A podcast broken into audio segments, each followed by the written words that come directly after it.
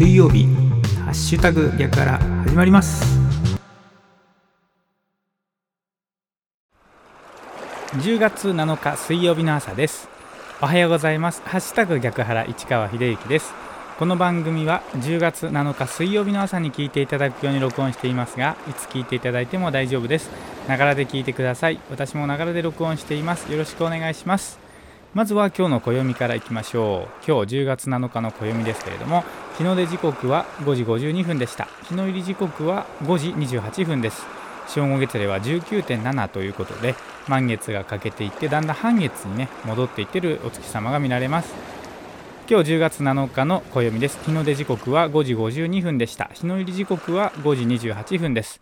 この情報は自然科学研究機構国立天文台 NAOJ のサイトを利用させていただきました。ありがとうございます。続きまして今日は何の日いきましょう。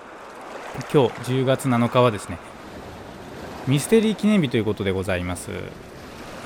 1849年のこの日、ミステリー小説、推理小説の先駆者であるアメリカの小説家エドガー・アラン・ポーが40歳で亡くなった。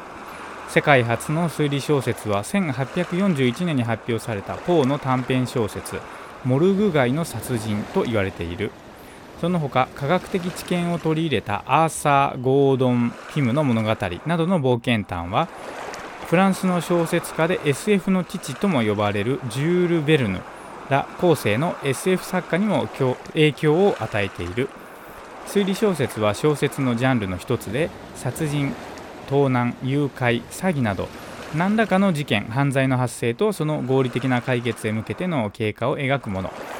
小説以外にも漫画や映画、ゲームなどさまざまなメディアに展開されるミステリーというジャンルの元になった。ミステリーは推理小説、神秘、不思議などを意味する英語である。ということで10月7日はミステリー記念日ということでございます。この情報は雑学ネタ帳というサイトを利用させていただきました。ありがとうございます。さあ今日の番組でお届けする内容なんですけれども、今日はですね新聞からの引用ですね。9月16日水曜日の朝日新聞にですね、主な自己啓発と社会の動きというコラムというかね、コーナーがありまして、それについてちょっとお話ししてみようと思いますが、その自己啓発本と社会の動きっていうのはここに載っておりましてですね、ちょっと紹介していきますけれども、1871年なんですけれども、サミュエル・スマイルズ西国立志伝翻訳版が出版ということで、ここで偉人の格言から教訓を導くスタイルが人気を得るということですね。それから、これ超有名な本デール・カーネギー人を動かす、これが出たのは1937年ということですね。そして1968年になりますと松下幸之助さんの道を開くが出版されまして、その後ですね70年代から90年代前半は仏教書や人生論などが流行、心への注目が集まるということだそうですね。そしてここからがちょっと面白いんですが、91年がバブル崩壊があって、その後95年にはですね春山茂雄の脳内革命という本が出版される。ここで人間の内面は変えられるというメッセージを打ち出すということですね。そしてこの95年ですが、阪神淡路大震災ですとか地下鉄サリン事件がありました。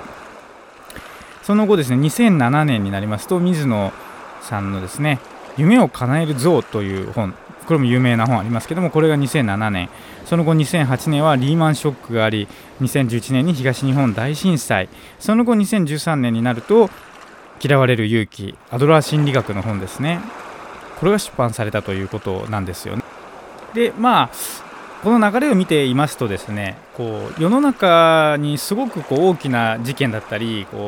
価値観をね変えるようなことが起こった後っていうのは、この